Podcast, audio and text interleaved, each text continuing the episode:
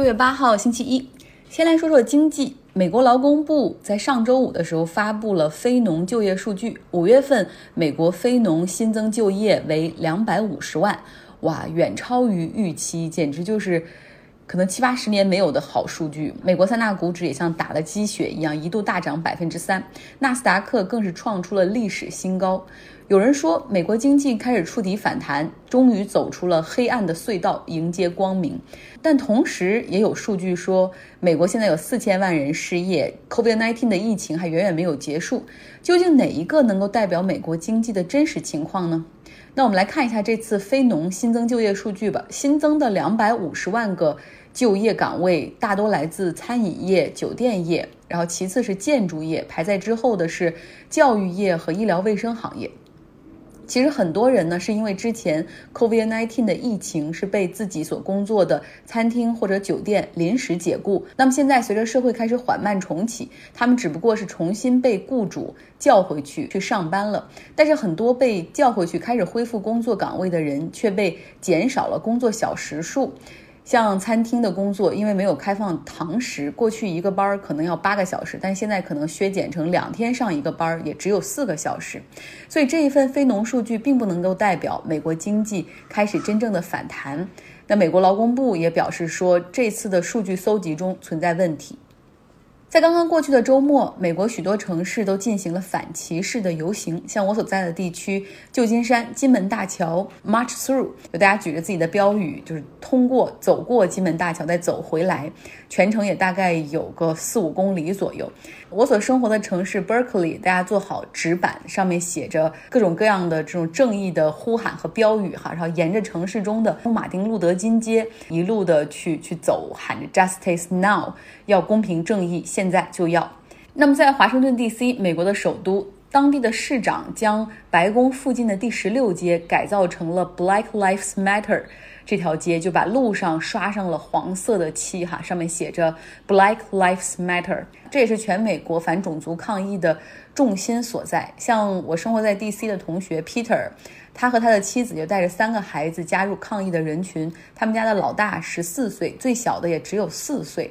然后也都是各自做好自己的那种标语牌，站在路边，同时他们也单膝下跪哈，然后来表达这种白人的那种情感。就是虽然说他们因为自己的肤色从来没有在这个国家受到歧视，他们身上有这种 privilege，但是他们没有选择沉默，因为种族歧视并不是他们所希望的美国，他们有责任去改变这样的现状。呃，他告诉我们说，现在美国距离系统性的从种族歧视中的伤痕恢复还有很长一段路要走。但是我今天站在华盛顿 D.C. 第十六街上，看到抗议的人群像一排一排的墙一样，哈，大家都紧紧地站在一起，让我感受到了希望。所有的抗议中呼吁的都是改变。那么，justice 这个公正到底要怎么样才能实现呢？当然了，因为这次事发的原因是警察暴力执法。那么大家就认为警察必须被追责，像劣迹斑斑的警察就应该被解雇。在弗洛伊德被警察杀害的这个城市明尼阿波利斯，事发之后，四名参与执法的警察全部被解雇了，同时当地的检察官对他们全都进行了起诉。那个用膝盖抵住弗洛伊德颈部的警察被起诉二级谋杀罪，另外三名涉案的警察他们被控协助罪、教唆二级谋杀杀人罪和过失杀人罪。可以说哈，这个当地的检察官和市政府的力度是很大的，但是呢，我们看到当地的警察工会坚决抗议，认为市长和警长首先无权解雇他们，完全不符合程序。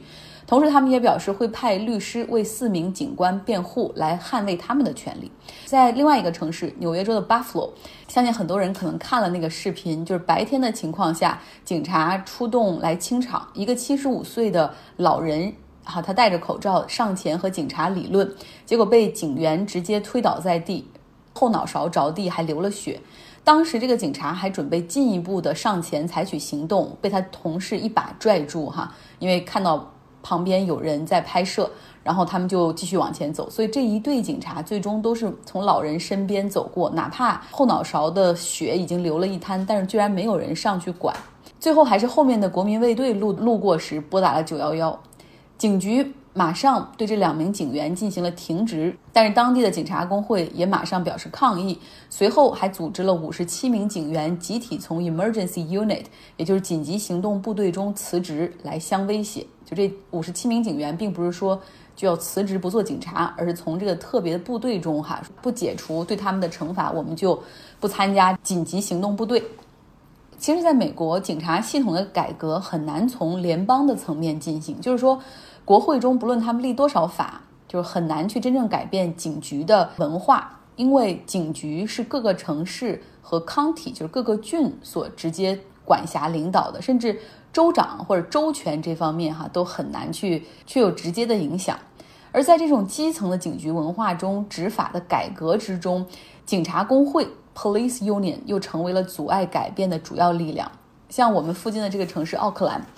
有一名警员在2007年在两次出勤的过程中都打死无辜的黑人青年，其中一次还是对一个黑人跑步的男青年背后连开三枪，最终警局将他直接解雇哈，同时呢，他们对受害者的家庭进行了65万美元的赔偿。可是风平浪静之后呢，警察工会对于解雇进行了仲裁上诉，最终成功的驳回了解雇令。那么这个杀了两名无辜黑人的警察。不久之后还复职了，重新归队。在美国能听到很多警长在抱怨说：“我们都知道谁是队伍中的害群之马，谁是那个坏警察。我们也很希望能够解雇坏警察，招入更多好的警察，来改变整个警队的文化。但是很多的情况下，就是我们根本无权解雇。我们可能会说，hand out badge and gun，就把你的警徽和警枪都交出来。但是。不久之后呢，警察工会就会启动仲裁，我们还得乖乖的让他重新开始上街巡逻。警察工会在美国有五十多年的历史，它是属于各地的那种来进行组织的哈，然后帮助警察进行 collective action，把大家集合在一起进行谈判啊、加薪、增加福利、改善工作条件，这种集体的去去跟这个城市和警局来谈判合同，就警察工会。他有一个很重要的使命，就是要保持警察的安全，对吧？警员在执法的过程中，他们也很担心自己会成为一次失败行动的替罪羊，所以他们也需要和信任工会。工会的本意是说，警察冒着生命危险在执勤，他们也不知道自己在面对是什么样的情况。因为美国有人就是有持枪权嘛，可能很一些小的案件的人，可能他们也会遇到交火的事件，所以警察为了自卫就有权开枪。所以说，这个怎么去界定 misconduct，就是这种过激行为呢？滥用枪支的行为呢？所以他们在这个谈合同谈判的过程中，哈，就是努力的想尽办法去保护警察的所谓的安全，结果演变成为了对警察不当行为的包庇。弗洛伊德案件中直接导致他窒息而死的那位警察，他身上一查发现有十七次暴力执法的投诉，但是在这个投诉系统中，你只能够看到。他被投诉的次数，但是所有的具体情节都是点不开的，不能被公开的。就是他到底是在其他案件中对别人怎么样暴力执法了，这都不得而知。工会在合同的保护条款可以让警察免于直接应对投诉，而是由工会的律师出面来应对警队内部的调查。我们以芝加哥警察工会为例，哈，讲一讲他们在劳动合同中谈好的条件。就是当普通的民众投诉警员的时候，警局要想调查，必须要求这个普通民众写好一份书面的材料，然后这个材料还要保证自己所有的陈述都是真的哈。如果中间有虚假的细节，细节就属于作伪证、干预司法公正之类的。那投诉人的姓名和联系方式也必须在其中。最终这份报告可以给警察看，也就是警察会知道是谁在投诉他，然后这个人住哪儿、姓名、联系方式都有。所以说，好多想投诉警员的到这一步哈，他就不想做了，担心会被警察报复。另外一点是，警察在正式回复警局调查前，他有二十四小时的沉默权。警长来找他说：“这是怎么回事？你马上给我写一个报告。”他可以有二十四小时的缓冲期，在这期间，他可以比如咨询工会的律师，然后同时可以调用录像和录音来修改自己的证词。第三点也是最匪夷所思的，就是。警员如果暴力执法的这种调查记录，需要每五年就销毁一次。你有很多记录，只能看到次数，但看不到具体的内容。另外呢，就是每一次的调查只能针对单次的事件，因为执法条件不同，工会认为说不能够把不同时间的案件混为一谈，就你不能用多个案件来证明这个警员是有暴力执法的倾向或者有种族歧视的倾向，这不行，必须一码归一码。如此一来，警员很难因为自己的糟糕行为而遭到处罚，用英文来说就不能够被 hold accountability，所以久而久之形成了一种恶性的警队文化。好，这是一个合同谈判的层面哈，其实，在合同中就规范了警长甚至没有办法去去调查和开除这个过分的警员。那么，另外，警察工会它还是一个强有力的游说机构，因为他们每年会收警察的会费嘛，他们就有一笔钱会给当地的市长、当地城市的检察官他们的竞选去捐款。那当地的检察官。他们因为选举也需要这个经费，也需要警察工会的这种出来 endorse，可能会增加就是这种支持哈，会帮助他们获胜。你想他们之间有这样的关系，日后当涉及到警员滥用暴力的案件的时候，在工会的压力之下，他们也很难愿意说不停的去起诉警察来得罪这个警员工会。同样希望对警局体制改革的市长也是一样的。那么你要改，要起诉警察，警察工会就会以放弃对你的竞选支持相威胁。然后另外还有一点很有意思，就是不同于大部分的工会，其实都支持民主党，警员工会他们是支持大多数都支持共和党。像明尼阿波利斯的警察工会的主席还是公开的支持特朗普。因为他说，特朗普是站在永远站在警察这一方的，他是支持警察把手铐铐在罪犯上，而不是像奥巴马那样要把手铐铐在警察的手上。其实奥巴马他们是希望就约束警察的行为哈，所以在此次呼吁 Justice Now 要正义，就现在呼声之中，我们看到了这个巨大的阻力。警察工会，而且哪怕现在这个声势已经到了如此的地步，哈，形成了很多的共识的情况下，这警员工会立场也还是很坚定，就是坚持的要和警察们，哪怕是坏警察站在一起。欧洲多个主要城市在上个周末也都进行了反种族歧视的大游行。有人说了，美国的事儿，欧洲人何必这么积极呢？一定是在家待的憋不住了，也要上街闹一番。像伦敦的抗议规模就很大。其实他们不只是谴责美国警察的暴力执法，他们也是以此行为在敲打和反对英国警察以及英国社会中所存在的种族歧视。所以，并不是说多管闲事儿哈，而是 injustice 确实在英国也存在。那么，像英国的布里斯托抗议人群还拉倒了市中心的一个铜像，这个铜像是一个17世纪出生的英国商人爱德华科尔斯顿。这个人为什么会被铜像被拉倒呢？是因为他的主要财富都是贩卖奴隶而来，把很多的非洲的妇女和儿童贩卖到美洲和欧洲大陆里来。那在德国也有多个城市进行了大规模的游行，在这种持续的民间压力之下，我们看到像柏林市议会就已经通过了一项反歧视的法案。